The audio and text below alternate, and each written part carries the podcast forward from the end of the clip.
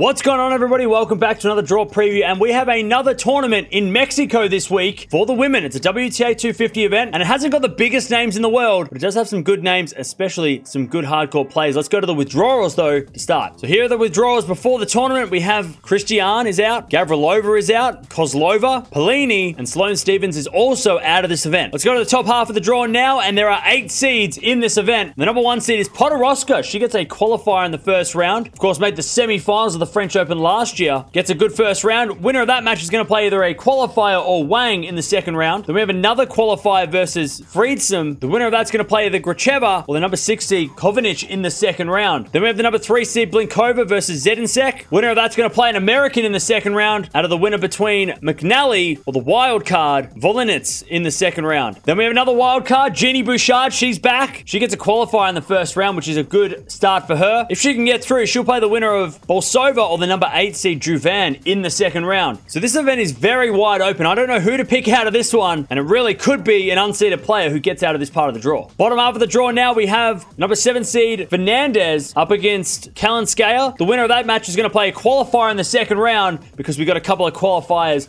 up against each other in the first round. Then we have Golubic versus Stojanovic. Winner of that match is going to play the Minnen or the number four seed Tormo in the second round. Then we have number five seed Hibino versus Schmedlova. Winner of that's going to play either the wild card from Mexico, Zarazua or Kawa in the second round. Then coming back for what seems like forever, Coco Vandeweghe. She is back with a protected ranking. She'll play against Bozanescu in the first round. Winner of that's going to play either Bara or the number two seed Bouzkova in the second round. And, and Bouzkova made a final only a couple of weeks ago in Australia, so she's in a little bit of form. But again, this is wide open. Anybody could get through, and I would not be surprised, even if it was a qualifier. There it is. There's the draw. It's very wide open. There's a lot of players that could win, but again, it's one of those tournaments that is so wide open that anybody could win this, even a qualifier. Maybe one of the wild cards. Yeah, Bouchard and a couple other wild cards, and Coco Vandeweghe making her comeback with a protected ranking. Maybe she can do something. Let me know down in the comments below. Who do you think's going to win this event? So very hard for me to pick this one, but based on recent form, I'm going to go with Bouzkova, the number two seed. Only a few weeks ago, she made a final at one of the Australian Open Series events. She also beat Andreescu after saving match points. So I'm going to go with Bouzkova because I think she probably has a little bit of confidence